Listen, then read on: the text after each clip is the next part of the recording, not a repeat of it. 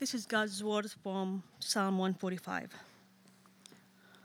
I will extol you, my God and King, and bless your name forever and ever. Every day I will bless you and praise your name forever and ever. Great is the Lord, and greatly to be praised, and his greatness is unsearchable. One generation shall commend your works to another, and shall declare your mighty act on the glorious splendor of your majesty, and on your wondrous works I will meditate. They shall speak of the might of your awesome deeds, and I will declare your greatness. They shall pour forth the fame of your abundant goodness, and shall sing aloud of your righteousness. The Lord is gracious and merciful, slow to anger, and abounding in steadfast love. The love, the Lord is good to all and his mercy is over all that he has made. All your works shall give thanks to you, O Lord, and all your saints shall bless you. They shall speak of the glory of your kingdom and tell of your power, to make known to the children of man your mighty deeds and the glorious splendor of your kingdom. Your kingdom is everlasting kingdom, and your dominion endures through all generations. Thank you, Rena. Good morning, Sound City. How are we doing today? You guys good? Two people are good. Are you guys good? My name's Aaron. I'm one of the pastors here. If we've not yet met, really excited to be going through this sermon series called Teach Us to Pray. We are in week three. On week one, we looked at uh, our Father in heaven. Week two, we looked at hallowed be your name. And today we're going to turn our attention to your kingdom come, your will be done on earth as it is in heaven. And what we've been doing each week, in addition to reading from the Psalms and seeing how uh, the, the psalmist would pray to God. We've been saying the Lord's Prayer together as a church. And so, what I'd like to do is invite you to stand if you would. We're going to read the Lord's Prayer together. I'll pray, and then we'll jump into the teaching for today. And again, just uh, by way of reminder, if there's anybody here who's new, if you're visiting, uh, we are doing this from the English Standard Version. But if somebody slips into King James English, we're not going to judge them at all. So, that's, that's our solemn promise and pledge today. Let's pray this together. You guys ready? Our Father in heaven, Hallowed be your name. Your kingdom come, your will be done on earth as it is in heaven. Give us this day our daily bread, and forgive us our debts as we also have forgiven our debtors. And lead us not into temptation, but deliver us from evil. Father God, we come before you today uh, fully acknowledging and aware that there is much brokenness in the world. God, there are things that are not right and there are things that are out of line with how you want your good world to be ordered and you want your good world to be ruled. And so, God, today we do pray, would your kingdom come and would your will be done in greater measure here on earth, just like it is done in heaven. God, would you use us, those who are your children? God, would you use us to be about the spread of the work of your kingdom? And would you teach us today the truth from your word, how we can not only pray for your kingdom to come, but live out kingdom lives? God, would you guard my lips? Help me to only teach that which is your truth. And God, give us all soft and receptive hearts that we might be changed and grown to look more like Jesus, in whose name we pray. Everybody said, Amen. All right, church, you can have a seat. April 12th, 1961. Uh, I'm not going to have anybody raise their hands and say if they remember that date or not, but April 12th, 1961. Does anybody uh, off the top of your head know what happened on that date? No? Yeah, you know? You had a birthday. Okay, that's great. you that's exactly what I have in my sermon notes. That's perfect. Thank you, Pam. April 12th, 1961 was the first manned space flight into outer space.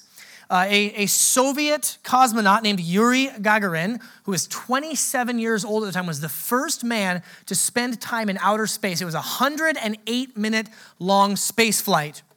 And this was in 1961, so it's the height of the, the Cold War, the tensions between the Christian United States of America and the Soviets, the atheistic Soviet uh, Union. And, and this was the height of, of the, arm, the space race, I should say, between uh, those two nations. And this was a, a massive win for the Soviets. And they began to put Yuri forward as a national hero. And he's the, the perfect Soviet. And he's uh, just this triumphant world changer. And he was raved about and he was bragged about. And so the government started putting out these press releases. And, and one of the things that they said in the press releases was that when Yuri made it into outer space, he looked around and said, I don't see God.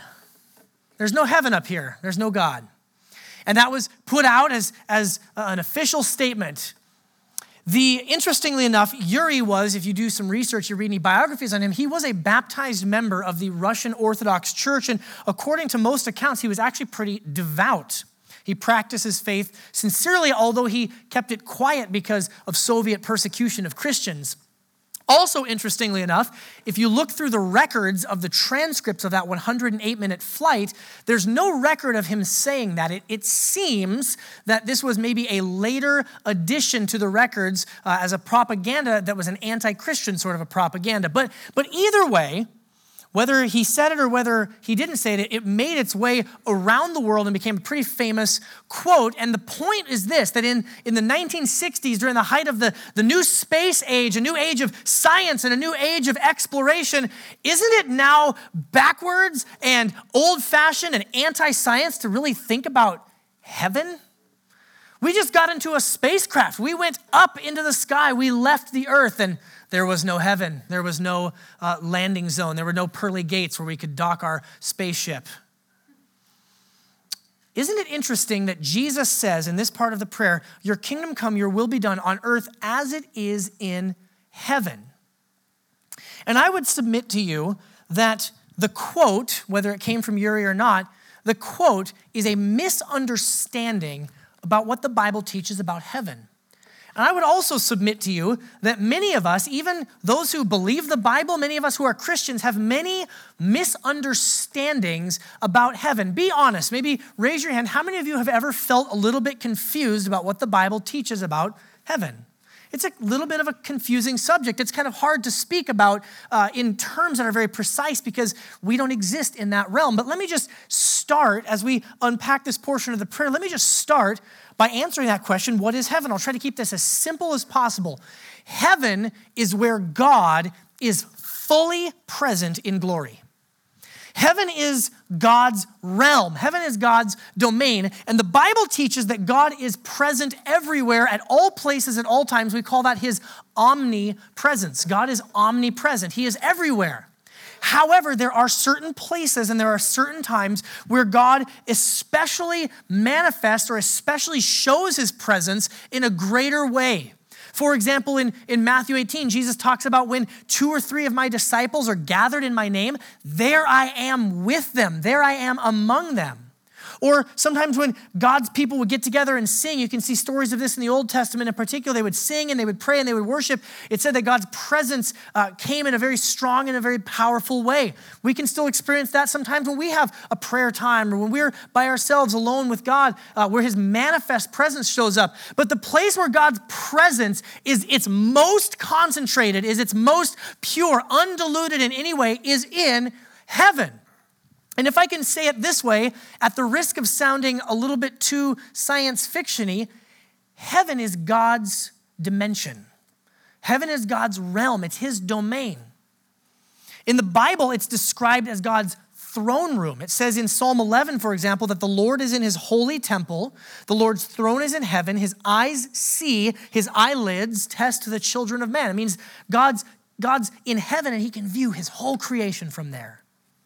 Or Psalm 20 says that I know that the Lord saves his anointed, he will answer from his holy heaven. He will answer from his holy heaven, meaning that heaven is not a place where you can travel to in a spacecraft, but heaven is God's domain where he rules and he exercises his wise uh, authority over all of creation. I like the way that uh, N.T. Wright puts it, a biblical scholar This is part one of two quotes from him. He says this We need to sort out the familiar but technical terms, trying to make this as easy as possible to understand. Heaven and earth are two interlocking arenas of God's good world. Heaven is God's space where God's writ runs. That's a good English phrase I've never used before, right? Uh, you can use that at community group this week. God's writ runs means his authority uh, rules, and where God's future purposes are waiting in the wings. And the earth is our world, he's in our space. No, sorry, earth is our world, that's our space. And the two, I like that phrase, interlocking. There's, there's places where heaven and earth uh, meet, and most ultimately, heaven and earth meet in the person and the work of Jesus Christ, the one who is both God and man. Heaven is also a place where God's will is done perfectly. There is no sin in heaven. There is no rebellion in heaven. In fact, if you read uh, the Bible, there was an angel who was a part of God's uh, company of angels who rebelled, He's known as the devil, known as Satan. What happened when he rebelled? He got kicked out. God cannot dwell with sin, God cannot dwell with rebellion. So Satan was cast out of heaven. Because in heaven, God's will is done perfectly. So heaven is where we see the full glory of God. Heaven is where we see the perfect will of God done.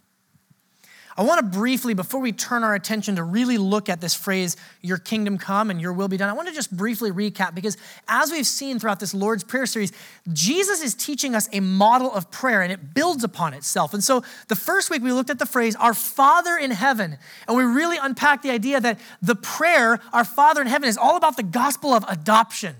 That we who were once far off, we who were once orphans, are brought near. We're brought into the family of God through the blood of Jesus, and we get to be called sons of the Most High God. We get to be called daughters of God. We get to be called co heirs with Jesus. And so when we pray, our prayer life should begin with thanksgiving about the gospel and praying about uh, God's saving grace being given to others who are not yet adopted into his family. From that, we move into our, our Father in heaven, we move into hallowed be your name, which is uh, praise. It's worship. This attitude of adoption moves into adoration, and we praise and worship Him, and we begin to remind ourselves that before we begin to make petitions, we want to praise Him. Uh, I actually personally had an opportunity this week to put that into practice. It was very challenging for me and it was very encouraging for me. Had some circumstances, I had a variety of different things, but one of which just being some sick kids in the house. And so I move into just praying, God, would you heal these kids? And, and I was reminded of what we looked at last week that before we begin to petition God, let's just praise Him and thank Him for who He is. And it was challenging for me and it was encouraging for me. And I hope it was for you as well. And now we're finally ready to bring our requests before God. We're going to turn the corner to start asking God some things. But you know what's funny? Interesting that before we begin to ask God for things we want, the prayer is, Your kingdom come, Your will be done. We're going to start to petition God, but we're already still combating selfishness that we're so prone to, not just in our prayer lives, but in our lives in general. So we're going to pray for God's kingdom to come. And if there's confusion about heaven, there's also a lot of confusion about God's kingdom. And so I want to just explain to you what the Bible teaches about God's kingdom. Now, simply put, God's kingdom is the rule and the reign of God. It's the rule and the reign of God. It's where God is in charge.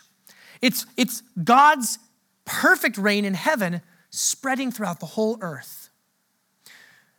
God's kingdom is where God has his way through Jesus and through his people. There's a biblical scholar, R.C.H. Lenski. I like, I like how he puts it. He says this This kingdom is the heavenly reign and rule of God through Christ in the gospel of grace. Where Christ is, there this kingdom and rule is. And, I like this part, of course, also those who through him participate in the blessings of this rule and kingdom. Did you know that if you're a Christian, you're a part of God's kingdom? Did you know if you're a Christian that your allegiance to that kingdom is higher than any other kingdom? Did you know that kingdoms, nations come and go? They rise and they fall. It is the pattern of history for kingdoms to rise and to fall. But if we go back into Psalm 145, what we just looked at a minute ago, what we just heard read, it concludes with this. Verse 13, it says, Your kingdom is an everlasting kingdom, and your dominion endures throughout all generations. Church, listen, I am fully convinced that should Jesus not return uh, for, for many years to come, that there will be a day when there is no more United States of America, at least not in the way that we know it. However, should Jesus not return and the United States of America goes away, you know what will still exist? The kingdom of God. Because the kingdom of God is an eternal kingdom. The kingdom of God is a dominion that endures throughout all generations. And just by way of a side note, let me just remind you that the kingdom is ruled by Jesus, our King. And in our nation of the United States of America and all of the nations of the world, kingdoms are ruled by politicians. And as we enter into election season, First of all, just brace yourself. The next year and a half is going to be awful. Okay? Jesus rules over the kingdom of God. Politicians rule over the kingdom of man. It's kind of like, it's not even apples and oranges. It's, it's bad comparison. But here's the deal we are instructed as Christians to do what for our leaders and those in authority? To pray for them. So when we pray about the kingdom of God, your kingdom come, your will be done, we need to pray for our leaders and for all those who are in authority. Here's a, here's a tip, right? It's uh, every time that you see Donald Trump's terrible hair come on the TV for the next year and a half, pray for our leaders. Pray for those in authority. Pray that they would be led by God's Spirit. Pray that they would make decisions that are wise and are in line with God's kingdom. Pray for your leaders uh, and this is, I'm preaching to myself as much as anybody else. Let's not just be annoyed over the, the, the political climate that we're about to go into. Let's pray. Because at the end of the day, whoever is president, whoever's governor, whoever's senator, our king is still Jesus Christ. And nothing can change that. Amen? And it doesn't matter whether you'd vote for that person or whether you would even talk to people who did vote for that person, we're still instructed, commanded by God's word to pray for them. Amen? That one's free of charge. All right. Number two, about God's kingdom, I want you to understand that sin cannot be a part of God's kingdom. Just like God cannot have sin in his heavenly domain, that, that heaven is perfect and free from sin, sin has no place in God's kingdom. Now, let me, let me explain um, this to you by way of an analogy. A few weeks ago, when we talked about the gospel, we talked about how we're saved, how we become Christians. I used the analogy of adoption that we who were once far off are now brought near and we're adopted into the family of God and we're given a, a home, we're given a father, we're given an inheritance, we're given all of the riches of heaven.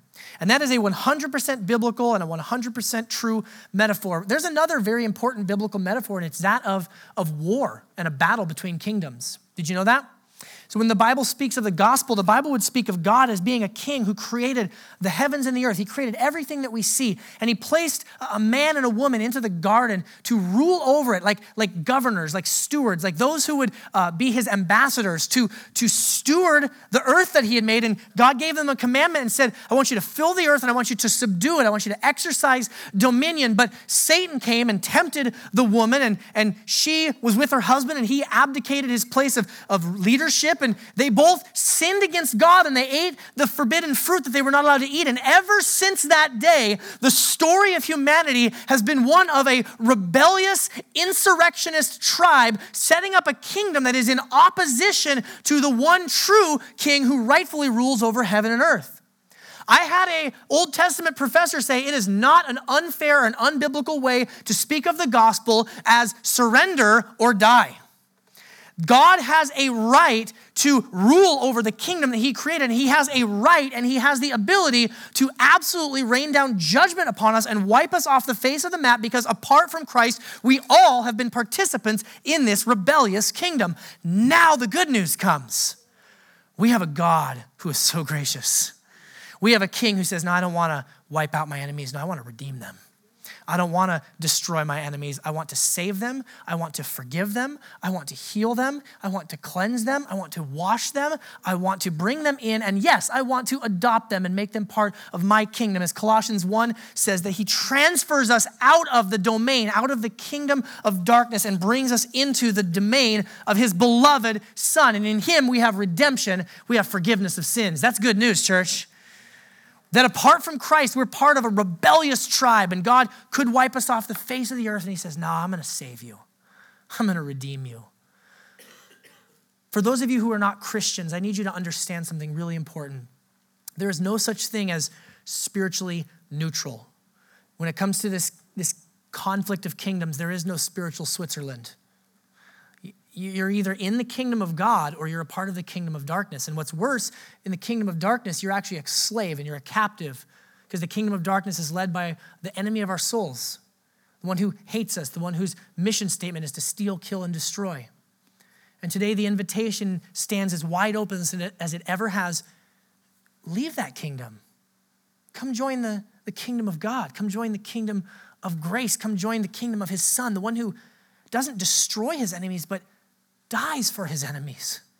The one who dies on a cross and lets his blood be poured out, his body be broken, so that he could pay the price for our sins. The one who rises again to prove that he has all power and all authority in heaven and earth. And because of that, we don't serve a dead religious founder, we serve a living Savior and a living and active and present King. That's the invitation. That's the invitation. It's wide open. God stands before you today. And I'm here to communicate that message. Would you renounce that enemy kingdom and be a part of the kingdom of God? And you can't just play spiritually neutral. It's, it's, it's in or out, it's either or. Number three, I want you to see about God's kingdom is that it's breaking into earth. There's this verse in, in Hebrews that uh, talks about how when Jesus was, was crucified and when he was raised, God put him in charge of everything. And now it says everything has been made subject to Jesus. He's in charge of everything. There is nothing that he is not in charge of. But in the very next breath, the writer of Hebrews says, At this present time, we don't yet see everything in subjection to him. It's kind of like saying, Well, Jesus is in charge of everything, but sometimes it really looks like there's things he's not in charge of. How many of you know that even though the kingdom has come in the person and the work of Jesus Christ, there are still many areas of brokenness in our world? God's kingdom is spreading, God's kingdom is growing. Jesus spoke of the kingdom as growing like a big tree. And it takes time, but as the branches grow, it says all the, the birds will gather into its branches as the people from the nations will gather into the kingdom of God. The kingdom of God is here, but it's not here. The kingdom of God is already present, but it's not yet fully present. Do you guys feel that tension? You guys understand that tension? And, and, and I would say this God's kingdom is not somewhere that we float away and go off to. No, the story of the Bible is that God's kingdom is coming to earth. I like the way this is part two of a quote from N.T. Wright, that scholar I was quoting a minute ago. It says, Think of the vision at the end of Revelation. It isn't about humans being snatched up from earth to heaven. No, the holy city, the New Jerusalem, comes down from heaven to earth. God's space and ours are finally married, integrated at last. And that is what we pray for when we pray, Thy kingdom come. God's kingdom is coming. But there are enemies. There's resistance to God's kingdom coming. The three main are the world, the flesh and the devil. Ephesians 2 talks about how we were dead in trespasses and sins. It says that we were following the course of this world. Following the course of the world. The world means the systems, the structures, the powers, the authorities that are in place that are resistant to God's wise rule. How many of you know that there are kings and there are rulers and there are uh, authorities in place right now that are absolutely opposed to God's righteous rule? There are, there are people and, and, and systems in place that are fundamentally opposed to the way that God would rule things. That's the world. Then it says, following the course of this world, following the prince of the power of the air. Who's that referring to? Who's that referring to? That's Satan the devil, the spirit that is now at work in the sons of disobedience. So, so not only is the world opposed to God, but the devil is the ringleader. He is fundamentally opposed to God. He's absolutely opposed to God's wise and gracious and loving rule, God's kingdom coming to earth. But the Apostle Paul continues amongst whom we all once lived in the passions of our flesh, carrying out the desires of the body and the mind. Here's what this means this means when we sin or when we, when we do things that are out of line with God's kingdom, we don't just get to say, the devil made me do it. We don't get to just say, oh, the world, I was just caught up in the structures of the systems of the world. No, we all, apart from Christ, have this fleshly sin nature that wants to be gratified by sinful things. Listen, if you are a Christian, you are no longer a sinner, you are a saint. Your identity is fundamentally changed. However, as a saint, you still have an old man, you still have flesh, you still have remaining sin that needs to be put to death by the power of the Spirit. Amen? There's no perfect people in this room right now, okay? If you were a guest and we're just wondering, I can affirm, I don't know everybody in this room, but I will tell you there are no perfect people in here. We're all works in progress, growing in God's grace, being, being sanctified, being changed by Him, putting this flesh to death. But when we talk about God's kingdom coming, we need to remember that we, in and of ourselves, have parts of our heart, parts of our lives that still resist God's righteous rule. We resist His kingdom. It's not just the world, it's not just the devil, it's our flesh. But number five, ultimately, God's kingdom will be perfect. 2 Peter 3:13 says we are waiting for a new heavens and a new earth in which righteousness dwells. Let me ask you this question. Can you imagine a world without cancer? Can you imagine a world without degenerative disc disease? Can you imagine a world without diabetes? Can you imagine a world without broken marriages? Can you imagine a world without broken promises? Can you imagine a world where people truly acted not out of selfishness and self interest, but out of love, generosity toward one another? It's, it's almost too far fetched to really grasp onto, right? Like it sounds good, but our world is so broken. Just this past week, one of our staff members, their daughter was in the hospital with pneumonia deep down in her lungs. That's not part of God's eternal kingdom. It's not going to be that way forever. Just this past week, I got news that uh, a friend of mine has been married for less than one year, just lost his wife in a car accident. It's tragic. That is not going to be a part of God's eternal kingdom.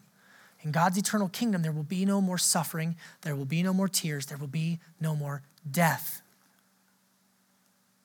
That's God's plan for this world. That's God's plan for the joining together of heaven and earth.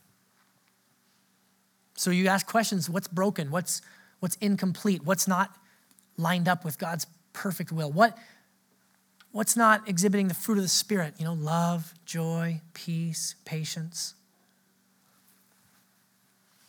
And number six, lastly, I want you to know that the church is an expression of the kingdom. The church is not equivalent to the kingdom, but the church, God's church, God's people, is an expression of the kingdom. Meaning, if we were really living how God has called us to live, people would get a glimpse of what the kingdom of heaven is going to be like, right? Let me, let me read this quote to you from uh, scholar Craig Keener. He says this We who believe that God's kingdom has invaded history in the person of Jesus of Nazareth must exemplify his reign in our own lives in the present. The world around should be able to look at how God's people treat one another and see what heaven is like, so much so that they want to have a share in that future kingdom that we live out among them in this age. What if people saw a community gathering around to take care of somebody who was, was an orphan or gathering around to pay the bills of somebody who had uh, been through financial ruin? What if the, the, the people of the world saw that when person A really offended person B, person B went back to them with forgiveness and person A came back to them with all sorts of repentance? They would see that and they would say, that's different than how things are in the world. This church community, this people of God, it just looks different because the way of the world is cutthroat. The way of the world is get ahead by any means possible. The way of the world is you better share and help. And if you don't, we're going to shame you publicly for not sharing and helping enough. Isn't that weird how that gets with charity? Like if you don't do enough charity, the way of the world is to shame you and make you feel bad about not doing enough to help people. Isn't that weird? Like they take a, a biblical, a Christian idea and then attach all sorts of ungodly, non kingdom stuff to it. Think about that. What if our church, what if Sound City Bible Church grew in the fruit of the Spirit, grew in submission to God's will, grew in being an expression of the kingdom of God so much so that people saw that and they said, I, I want to be a part of that. I'm not judged, I'm loved, I'm not coddled, I'm challenged. Wouldn't that be amazing? What if, what if other churches that you guys know, family members' churches, friends' churches, what if they were like that too? What if throughout the whole world, the, the billions and billions of people who call themselves Christians started to live out God's kingdom purposes in their lives and in their churches? Wouldn't that be remarkable? The church is not equivalent to the kingdom of God, but it is an expression of the kingdom of God. Now, Jesus is the king. We're members of this kingdom. That's what the kingdom is. But I want to focus in for just a minute on the part that we play in the resistance to God's kingdom. I do want to focus in on our flesh. I want to focus in on that part of the prayer that says, Your will be done. Because if we were being honest, there are times when God's will being done is not our first choice. Do I get an amen from anybody on that? There are times when having God's will done is uncomfortable for us. I'll read you this quote from Eugene Peterson, really struck me this week. He says this um, He says, The great weakness of North American spirituality is that it's all about us fulfilling our potential, finding our gifts, getting a handle on principles by which we can get an edge on the competition. And the more there is of us, the less there is of God. We could pray, Your kingdom come, and there's a way that we could even do that selfishly. Amen? We could, we could pray that prayer selfishly. God, I want your kingdom to come because I'm kind of miserable and I want to be happier. I want your kingdom to come because those people are not living your kingdom purposes. No, no, God says, let's look at our own hearts. Let's look at our will in submission to his will. And so I want to just briefly unpack what is, what is God's will? We talk about God's will. This is a really important question to, to ask, a really important question to answer because when we speak of God's will, we need to know what we're talking about. You may not have thought of this before, and so I want to just walk through this quickly because there's more I want to say, but the Bible speaks about God's will in a couple of different ways. When the Bible talks about God's will, it doesn't always speak about it in the same sense or in the same context. One of the ways that it speaks about God's will is God's will of decree or his eternal will. Um, sometimes the Bible calls this his secret purposes or his secret will. And the good news about this, when the Bible talks about God's will in this sense, it can't be thwarted. Let me give you an example. In Ephesians, it says that God, before the foundations of the earth, chose people to love and save and redeem and to send his son Jesus to die and rise again so that they could be saved and spend eternity with him. That is God's eternal purpose. That is God's will of decree. Is there anything that we can do to mess that up? Up. Not a darn thing. You guys could leave and go sin the worst you've ever sinned all year this afternoon, and that will still be God's will, and you didn't mess it up at all. The second way that the Bible speaks of God's will is his will of desire, or we could simply just call this his commanded will. The things that he says he wants us to do, and the things he says that he doesn't want us to do. Ten Commandments, for example, you know, honor your father and mother. You shall not commit adultery. That is God's will of desire. Those are the things that He commands. And how many of you know that those are broken every single hour of every single day? God's will is that we would not sin. God's will is that we would not break His commandments. But unfortunately, this aspect of God's will is broken all the time. The third way that the Bible speaks of God's will is God's will of direction his guidance, his, his individual plans for our lives, the, the choices we're supposed to make, the decisions we're, we're supposed to make, the, the things we're supposed to invest our lives in. But you know what's interesting about God's will of direction? You cannot find a Bible verse that says, Yes, Johnny, you should marry Susie, not Sally. There is no Bible verse for that. You know what the Bible says about God's will of direction? Proverbs 16 9 says, The heart of a man plans his way, but the Lord establishes his steps. Do you know what that, I'm going to paraphrase it. You know what that means? Start walking and let God just kind of nudge you in the direction that he wants you to go. It's like, it's like when you take your kids to the fair, right? Any of you ever taken a small child to the fair and not developed a drinking problem? No, I'm just kidding. if you ever take a small child to the fair you can say, okay, let's go look at the, the pigs. We're going to go walk over to the pigs. And the kid starts walking. They get about four steps in, like, but now I'm going to go look at this trash can. And they start walking four more steps. And now I'm going to go look at this. And you're just kind of nudging them. You're kind of, it's almost like herding cats, right? You're just kind of tapping them. No, not this way, not that way. Yes. It's kind of like that with us and God. God's giving us constant guidance, constant direction. We're trying to go somewhere, He's leading us there, and we trust Him. Our job is to not obsess over this, to know God's revealed will. How many of you know that we can focus too much on that third aspect and not enough on that second aspect? We can get obsessed with God, what's your will for my life? Should I wear my red shirt today or my blue shirt today? And God's saying, You pick. This is why I created you with a brain, right? But sometimes we don't ask enough God, what's your will in my life in terms of putting sin to death? What's your will in my life for giving glory to Jesus? God, what's your will of decree? What should I just rest in and have confidence in? You know, with God's will of decree, we should just have confidence. With God's will of desire, we should have obedience. And with God's will of direction, we should prayerfully practice wisdom. Let me just say this to you also. Um, when sometimes people talk about, can I know God's will? How can I know God's will? I want to just say two things. I want to ask that question because this is a natural outflow. The first thing I would say is when we talk about, can I know God's will? We need to remember which aspect of God's will we're talking about. If you are wondering if you should uh, be sexually active with somebody who is not your husband or your wife, the answer is no. The Bible already says you don't even need to pray about it. I already know. 1 Thessalonians 4 This is the will of God that you abstain from sexual immorality, that each of you know how to control his own body in holiness and honor, not in the passion of lust like the Gentiles. You don't need to pray about that one. God has revealed his will to us. So that doesn't apply to where I'm about to take you. But the other thing I want you to understand when it comes to discerning and knowing God's will for your life, I hope this is encouraging to somebody. God is not trying to trick you, God is not trying to confuse you.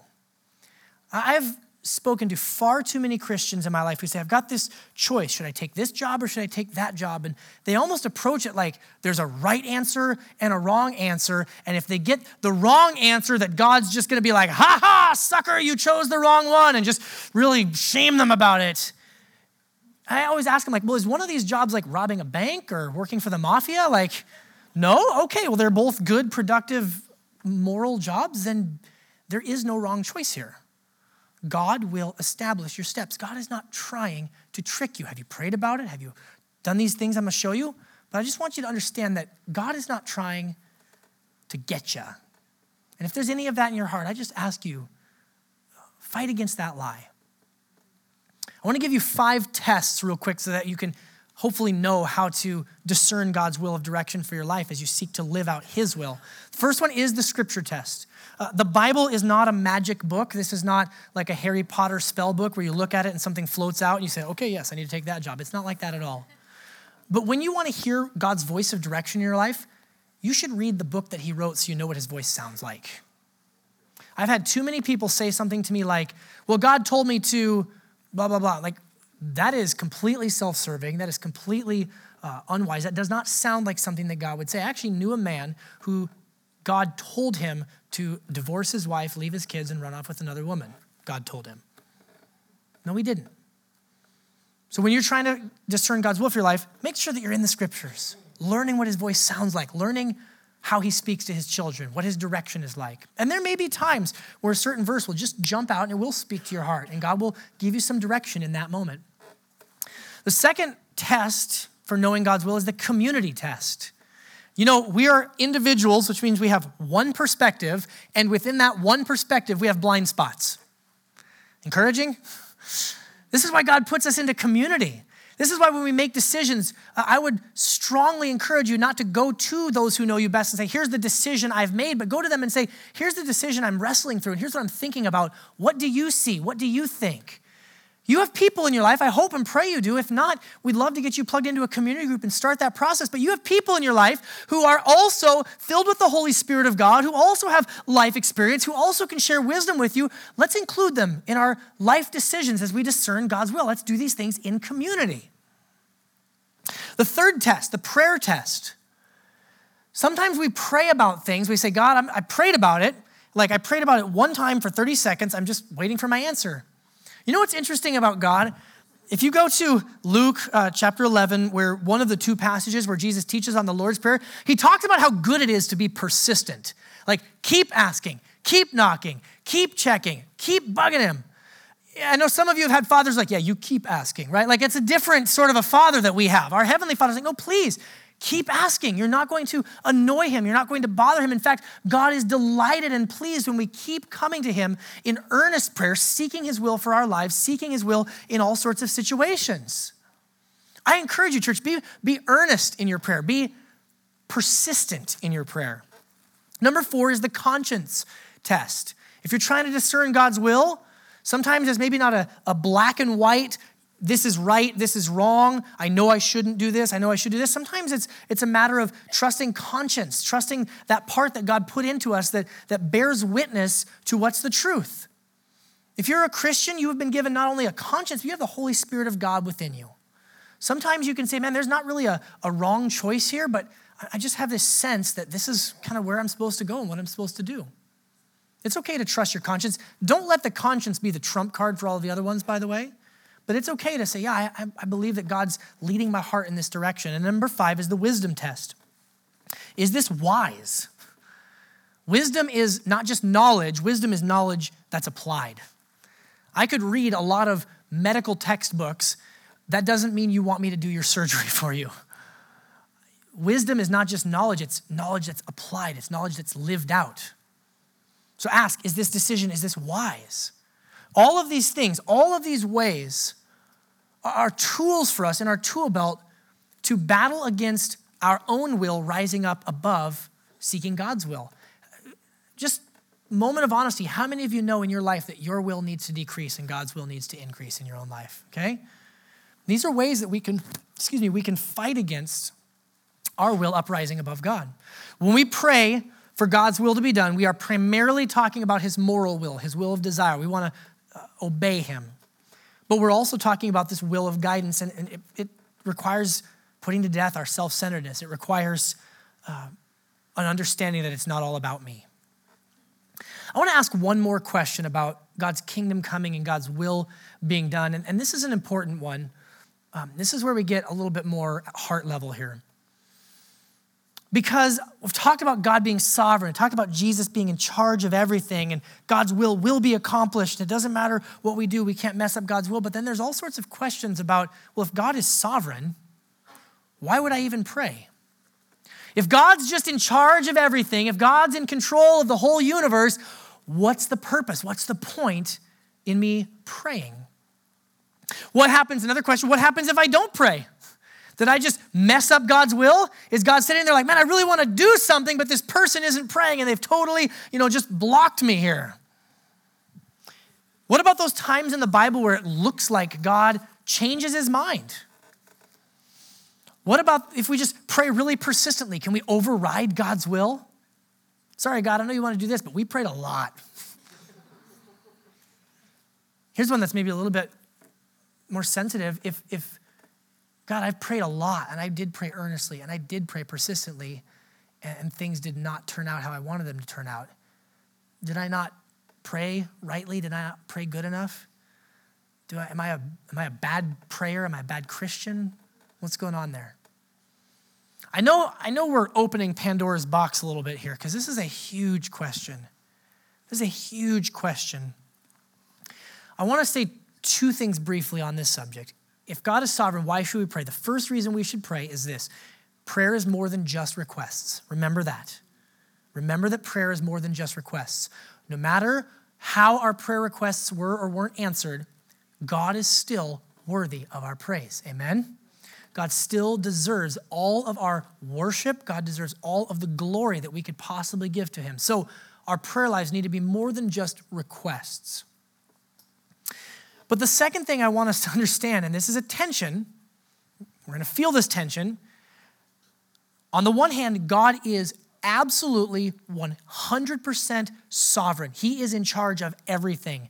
The Trinity never meets in emergency council. There is no hand wringing in heaven where Jesus is saying, Oh my gosh, I didn't know they were going to do that. What are we going to do? This is out of our control. No, God is 100% sovereign, and the Bible teaches that our prayers really do matter. They really do. Your prayer is not an exercise in futility. Your prayer is not a waste of time. Your prayer is not just something to give you something to do while God sovereignly does everything. No, your prayers really do matter. How are these two held together? That is above my pay grade, ladies and gentlemen. That's one of those secret things that belongs to the Lord. I don't know how those two things are held together, but I know that the Bible teaches both, and we know that both are true. God is sovereign, God is in charge, God's will will be done, His purposes will be lived out, and in His sovereignty, He has chosen to use our prayers as one of the means by which He will accomplish His purposes. You thought about that? I like, the, I like this thought. Think about Jesus. Is there anybody that you can think of that has a better understanding of the sovereignty of God than Jesus? That whole second person of the Trinity, God become man thing, yeah, I think he knows about God's sovereignty. I think he knows how in charge God is. Yet at the same time, can you think of anybody who prayed more passionately and more earnestly than Jesus? Jesus is himself a model for us in this, that he trusted in God's perfect plan. He trusted in the sovereignty of God, and yet he prayed more than anybody. So much so that the disciples said, Would you teach us how to pray like that? You're an amazing prayer. Prayer doesn't change God, but prayer does change things, and prayer does change us. Prayer does not change God. God is unchanging. No matter how many prayer meetings we scheduled, the Father is still going to send Jesus to return to earth one day, right? Even if we prayed against it all the time, like, God, please don't send Jesus back. He's like, no, I'm sorry, I'm going to send Jesus back. I'm not changing my plans on this one. Prayer doesn't change God because God is an unchanging God. God is a, an immutable God. He doesn't change like man does. But very, very clearly in the scripture, prayer absolutely does change things. See the difference? Prayer doesn't change God, but prayer does change things. And time and time again, we see examples in the scripture where situations and circumstances change because God's people hit their knees and they prayed. One of my favorite examples, you probably are thinking about this, is, is Abraham. He's wrestling with God. You guys remember this time when he's praying and bargaining with God? God says, I'm going to destroy Sodom. It's a wicked city. They're very, very evil there. I'm going to just wipe them out. They deserve judgment. And, and Abraham goes, Well, God, what if there was like 50 righteous people in that city and they're going to get destroyed un- unnecessarily. Would you like would you think about sparing the city for 50 righteous people and God goes, "Okay, Abraham, I would spare the city for 50 righteous people." Abraham goes, "Well, let's, let's, hold on a second, God." It's like he's at a used car dealership or something. Like, God, what if there was 40 people? And God goes, "You drive a hard bargain." Yes, I, I would spare the city for 40. And they go back and forth all the way down to 10 people. Now, the bad news is they couldn't even find 10 righteous people and God still wiped the city out. But the point is that God allowed Abraham to come before him and really wrestle with God. Now, was God surprised? Did God not know what was going to happen? Did God himself change? No, but the situation did change for a while, and God used that opportunity to allow Lot and some of his family to escape from the city before judgment came. God uses you, God uses your prayers to affect and to change situations. He really does. And I am convinced that many of us don't believe that, at least not as much as we should. God doesn't change. The situations may change, but the thing that absolutely will change when we go before God in prayer is us. That will change. When you spend time with God in prayer, first of all, you become more like Him. Your life is changed, you're shaped, you're growing to, to align your will more closely with His will.